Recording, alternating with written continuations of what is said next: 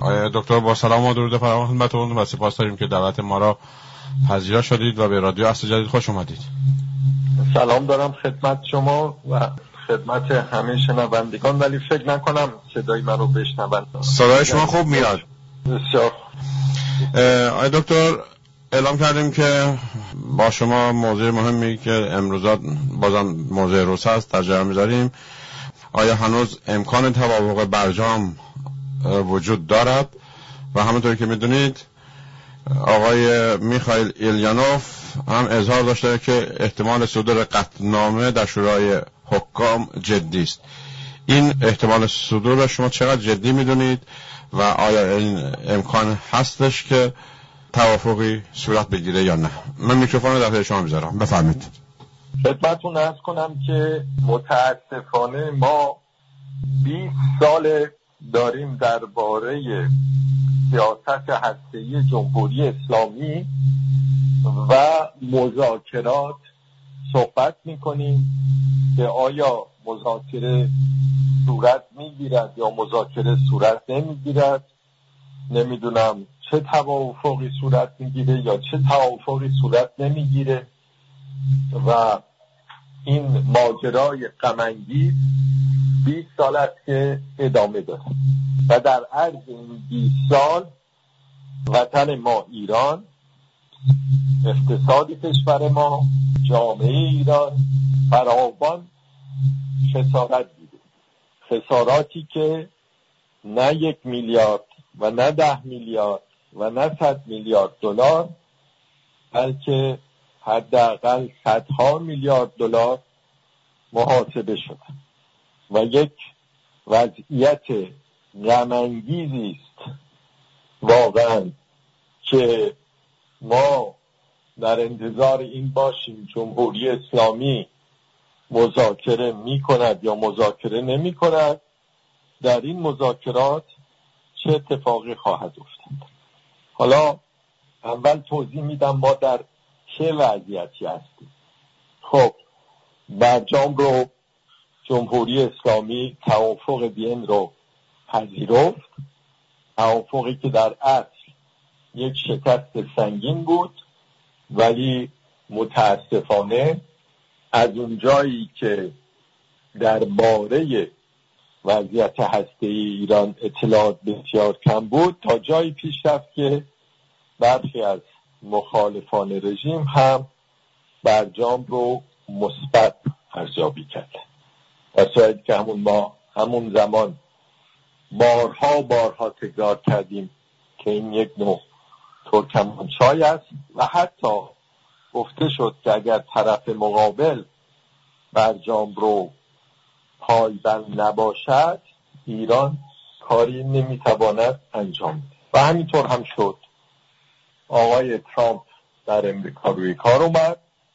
از برجام استفاده کرد. برای که از برجام بیاد بیرون برای اینکه می‌دونست که از نظر حقوقی جمهوری اسلامی هیچ امکان شکایت و دادخواهی در امر هسته‌ای نداره. به خاطر همون چیزی که جمهوری اسلامی امضا کرد. خب آقای بایدن اومد روی کار. آقای بایدن گفت حاضر به برجام برگرده ولی آقای خامنه ای همینطور که پیش بینی می‌شد به هیچ وجه نمی‌خواست که توافق به دست آقای روحانی و یا آقای ظریف صورت بگیره. و همه کار کرد که جلوی این توافق گرفته بشه. این رو من بارها تکرار کردم در مصاحبه های مختلف. که این کار را خواهد کرد و تازه آقای روحانی خودش وقتی که دیگه به پایان حکومتش رسیده بود اعلام کرد که بله در اسفند ماه امکان توافق بر سر برجام بود همه چیز آماده بود اما نگذاشتند این کار صورت بگیره خب جرأتم که نمی‌کنه بگه نگذاشتن. کی نگذاشت؟ مگر از رئیس جمهور بالاتر کسی دیگه به غیر از رهبر هست؟ اسم نبود خب ایران هم در مقابل برای اینکه از این اسلحه برای علیه مردم ایران استفاده بکنه از این وسیله علیه مردم ایران استفاده بکنه یعنی از سیاست هستیش شروع کرد غنی سازی رو بالا بردن تا جایی که الان ایران حدود 2500 کیلو اورانیوم غنی شده داره که 84 کیلوش 20 درصدی است و مهمتر از همه 10 کیلوش اورانیوم 60 درصدی است. 60 درصد غنی شده. گزارشی است که چند روز پیش آژانس به صورت محرمانه به شورای حکام داده و برخی از مطبوعات غرب طبق معمول به این گزارش آژانس دست پیدا کردند و این موارد رو و موارد دیگه رو خبر دادن. از جمله اینکه آژانس نگرانی کامل داره. می‌دونید که الان دیگه دوربین های نظارتی که در ایران در قرارگاه های مختلف هست فیلم های اینها رو به آژانس نمی‌دهند و توافقی بین آژانس و ایران وجود نداره. اون توافقی هم که کرده بودن و یک ماه اعتبار داشت اون هم الان سه ماه از وقتش گذشته و هیچ گونه توافقی وجود نداره و رئیس آژانس نگرانی خودش رو ابراز کرده از اینکه ایران هم میزان قنیسازی رو بالا برده و هم اینکه به آژانس اجازه نظارت نمیده. خب حالا این گزارش می‌رود به شورای حکام. شورای حکام ارگان انرژی اتمی 25 عضو داره و پنج بار هم در سال جلسه داره. و الان جلسه ماه سپتامبرش و روزهای آینده می‌خواد برگزار بشه. کنون از سال 1373 تا سال 1389 این شورای حکام قدنامه های مختلفی علیه ایران صادر کرده بود تا اینکه مذاکرات برجام شروع شد و از اون به بعد تا امروز که ما الان صحبت می‌کنیم قطنامه ای علیه ایران صادر نکرد. خب چه مسئله پیش خواهد اومد؟ از دید من احتمال اینکه آمریکایی ها و اروپایی ها در اونجا اکثریتی به دست بیارن و قدنامه علیه ایران صادر کنند زیاد هستش. اما می‌دونید که این قدنامه ها الزام آور نیستند. تعیین کننده نیستند. بلکه اینها نظراتی است که بعد میره به شورای امنیت سازمان ملل و شورای امنیت سازمان ملل هستش که تصمیم گیری اصلی در اونجا صورت می‌گیره. و در اون تصمیم گیری هم هم روزها و هم چینی ها باید توافق خودشون رو با امریکایی ها نشون و همین روزها چندین حرکت داده انجام میشه اولا روزها در این مدت همه کار می‌کنن که بر... همه کار کردن که برجامی صورت نگیره. برای اینکه اینها می‌خوان اختلافات ایران و آمریکا برجا بمونه تا بتونن اون نقشی رو که برای خود قائل شدن انجام بدن در قبال ایران و استفاده کنن. این هستش که روزها به هیچ وجه عملا خواستار این باشن که برجام دوباره صورت بگیره نه همچین چیزی نبود. تنها اروپایی ها هستن که تلاش می‌کردن چه در زمان ترامپ و چه در زمان آقای بایدن که این توافق دوره صورت بگیره. اما آمریکایی ها هم اخیرا نظر خود رو تغییر دادند. چرا تغییر دادند؟ برای اینکه ایران دیگه الان در موقعیتی نیست که اون توافق پنج سال پیش بتواند دوباره به اجرا در بیاد. الان ایران غنیسازی شست درصدی کرده چیزی که اون روز اصلا وجود نداشت. خب آیا خود آقای خامنه ای هم که نمی‌خواست به برجام برگرده و توجه بکن به سخنان آقای حسین امیر عبداللهیان وزیر خارجه ایران که چندین بار تکرار کرده که اولویت سیاست خارجی ایران همکاری با کشورهای منطقه است. یعنی ترکیه و عراق و افغانستان و پاکستان و عربستان و کشورهای جنوب خلیج فارس. و چنانکه الان عراق نقش میانجی رو بین ایران و عربستان بازی می‌کنه و با طالبان ایران به اصلاح به نوعی رابطه جدی برقرار کرده و اهمیت خودش رو ایران رژیم یعنی جمهوری اسلامی بهتره بگیم در این می‌بینه که با همسایگان خودش میزان تنش رو پایین بیاره و اگر می‌خواست که مسئله برجام حل بشه اولویت را می‌داد برجام که شش دور مذاکره صورت گرفت.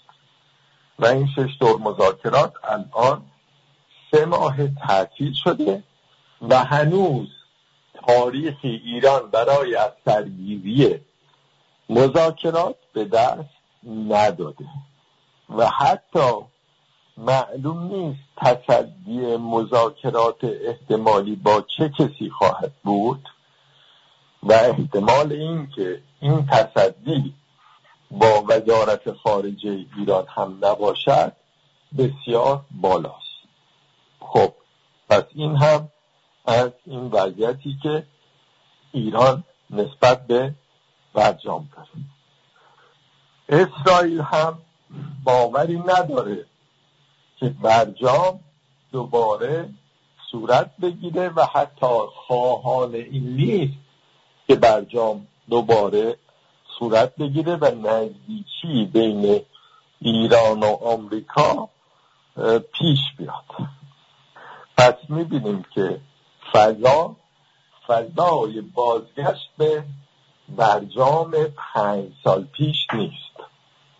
خب ولی آیا تمامی این حرفا دلیل این می شود که جمهوری اسلامی مذاکره ای رو نمی‌خواد بکنه توافقی را نمی‌خواد انجام بده؟ از دید من خیلی. جمهوری اسلامی تمایل شدید به یک توافق داره. توافقی که برجام نامیده نشود و توافقی که اسم و ربطی به آنچه که آقای ظریف پنج سال پیش انجام داد نداشته باشه پس می‌بینیم که آقای خامنه ای داره طوری عمل می‌کنه که یک وقت بخره. دو روی این که گفته بود این اواخر با اینکه برچام رو خود اون باعث شد تصویب بشه. ولی از بعد از تصویب شروع کرد مخالفت روی این حرف بمونه که برجام ناقص بود خوب نبود و یک توافق دیگه باید صورت بگیره. حالا این توافق هم الان امریکا خواهنشه هم ایران خواهند شد هم اروپایی ها هم که خواهند پذیرفت. اما همچین توافق در کوتاه مدت امکان نداره. خب آیا امریکایی ها می‌تونن دست روی دست بگذارن و اجازه بدن که جمهوری اسلامی این سیاست هسته رو پیش ببره و به غنی کردن اورانیوم تا 60 درصد و بالاتر شاید به دست بیاره. از به دید من خیلی ما این که بارها هم گفتم کار ساختن بمب امر دیگه است و ایران هنوز با اون فاصله زیادی داره و اینطور نیست که مثلا اسرائیلی ها از 35 سال پیش می‌گفتن که ایران تا چندی دیگه صاحب بمب اتمی میشه. نه اینطور نیست. غنی کردن مسلم کشوری که بتونه 5 درصد الو بهتر بگم 20 درصد غنی 90 درصد هم می‌تواند اورانیوم رو غنی بکنه و ماده اولیه بمب رو داشته باشه. هدف آقای خامنه این است بتواند در مذاکرات احتمالی دست بالا رو داشته باشه و بتواند امتیازات سیاسی از آمریکا بگیرد. خب حالا اون چیزی که من می‌خوام در اینجا مطرح کنم و از دید من اساسی ترین مسئله است درباره اون چی که مربوط میشه به سیاست هسته ایران. سوال اصلی و اساسی این است که این غنیسازی به چه کار میاد؟ غنیسازی پنج درصدی غنیسازی 20 درصدی غنیسازی 60 درصدی و شاید 90 درصدی. به چه کار می آید ببینید غنی کردن اورانیوم دو کاربرد بیشتر نداره. هیچ کاربرد دیگه ای به غیر از این دوتا که میگم نداره. یکی اینکه از سوخت. بشود ازش برای سوخت راکتور استفاده کرد و اون وقتی است که تا پنج درصد و برای راکتور کوچیک تهران تا 20 درصد احتیاج داره غنی بشه یا اینکه برای ساختن بمب باشه که اون به 90 درصد احتیاج داره. خب حالا ببینید کشور ما فقط یک راکتور داره.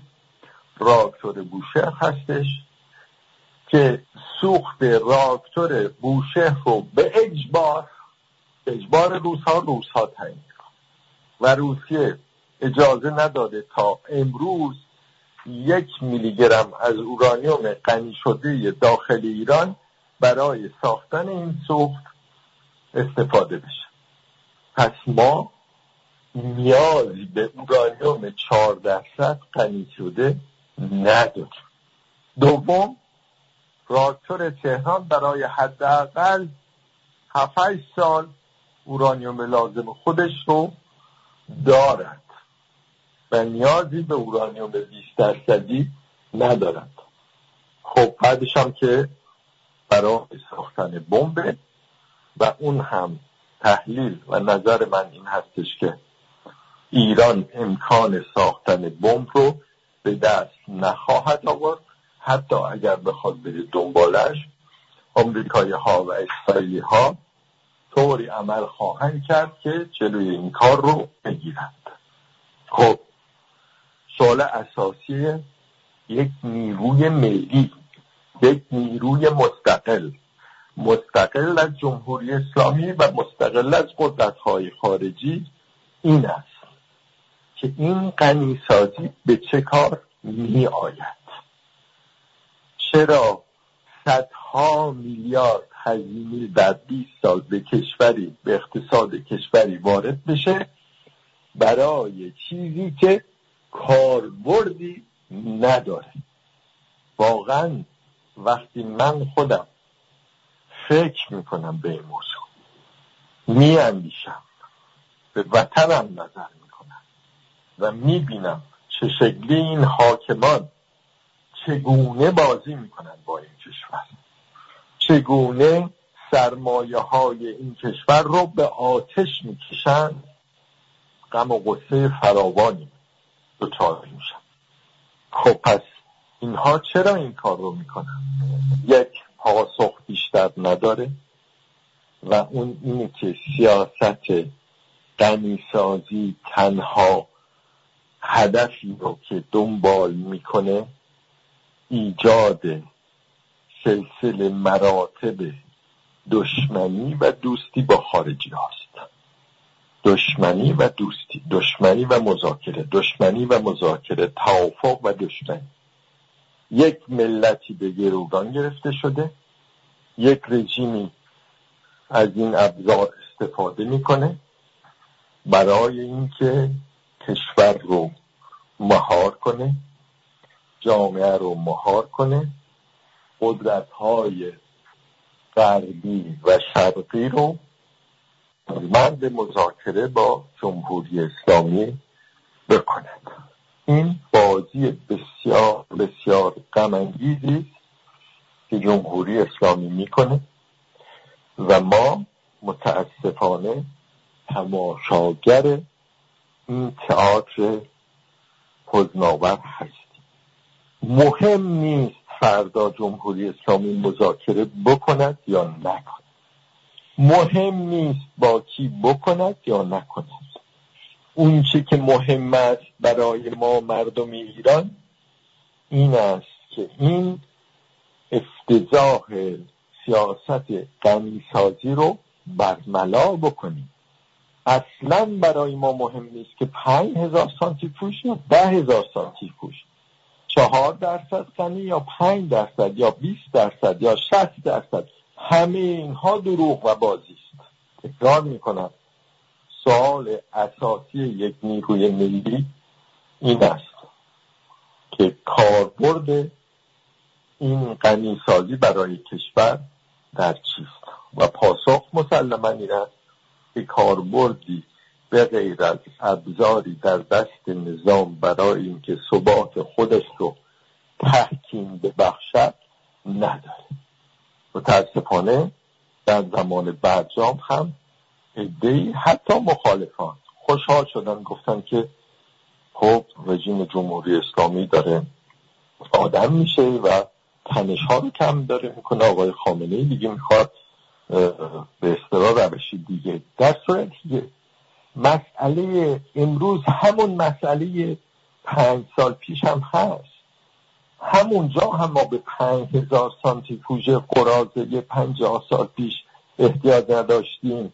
کشور ما احتیاج نداشت. انرژی ما احتیاج نداشت. بلکه آقای خامنه ای بود که فقط به یک پنج هزار سانتریفوژ پنجاه سال پیش قرازه احتیاج داشت. برای اینکه دروغ بگه در افکار عمومی برای اینکه بگه ما روی حرف خودمون ایستادیم برای اینکه بگه که ما نیاز داریم برای تولید انرژی این سانتریفیوژ ها رو داشته باشیم. از سال هشتاد این سانتریفیوژ ها نصب شدن ما سال 1400 هستیم و حدود 20 ساله. یک گرم از, از اورانیوم غنی شده در ایران به کاری نیامده است. به کاری نیامده است. حالا فردا اینا با آمریکا مذاکره بکنن یا نکنن. برای من مهران مصطفی اهمیتی نداره اون چیزی که اهمیت دارد این که این دروغ بزرگ افشا بشه و ما به عنوان یک ملت مخالفت خود رو با این سیاست هسته جمهوری اسلامی بیان کنیم. و نیستیم انتظار نکشیم که اینها مذاکره بکنن. حالا چون با عنوان کسانی که اصلاح طلب هستن بگن خب بالاخره می‌خوان تنش ها رو کم کنن. یا چه به عنوان کسانی که خواستار دخالت خارجی هستن بگن که نه اصلا نباید مذاکره کرد و آمریکا باید حمله کنه اسرائیل باید حمله بکنه. ها همه یک سری بازیگران قدرت هستند که این بازی ها رو انجام میدن برای اینکه ما به این مسئله اصلی نپردازیم. و من دعوت می‌کنم التماس می‌کنم خواهش می‌کنم از تمام کسانی که حداقل اطلاعات رو در مورد غنیسازی این سیاست دارن. و از نظر علمی خارج از کلیه مسائل سیاسی. می‌دانند. مثل خدا آقای صالحی که می‌دانست. می‌دانند و اطلاع دارند. این اطلاع رو به درون جامعه ببرن این سیاست ای رو به عنوان یک مسئله ملی مطرح کنند. توقیف قوی در ایران رو به عنوان یک خواسته بزرگ ملت ایران مطرح کنند. ما باید تصمیم بگیریم که چه به کار انرژی ما میاد و چه نمیآید. پس به عنوان یک ملت باید فریاد بزنیم که سیاست هسته شما یک دروغ بزرگ پرفساد که پرحدی و باید به این پایان دهید. امیدوارم که چنین بشود. و یک ملت تصمیم بگیرد سیاستی رو که با اون 20 سال باش بازی می‌کنن برگردونه به طرف خود حاکمیت و از او پاسخگو بشه درباره این سیاست وحشتناک. با سپاس از شما که با ما بودید. امیدوارم که ملت ایران این خواهش شما را بشنوند و این توقف غنیسازی را به درون جامعه ایران ببرند گرچه غنیسازی اتمی نشد ولی حاکمان ایران توانستند بدین بهانه غنیسازی جیواشون را افزایش بدند با سپاس از شما که با ما بودید. امیدوارم شما را در برنامه های آینده داشته باشیم. تا برنامه دیگر به شما بدرود میگیم. روز روزگاران بر شما خوش. شب و روز همه هموطنان خوش باد. ممنون از دعوتتون. لطفتون خدا سپاس از شما.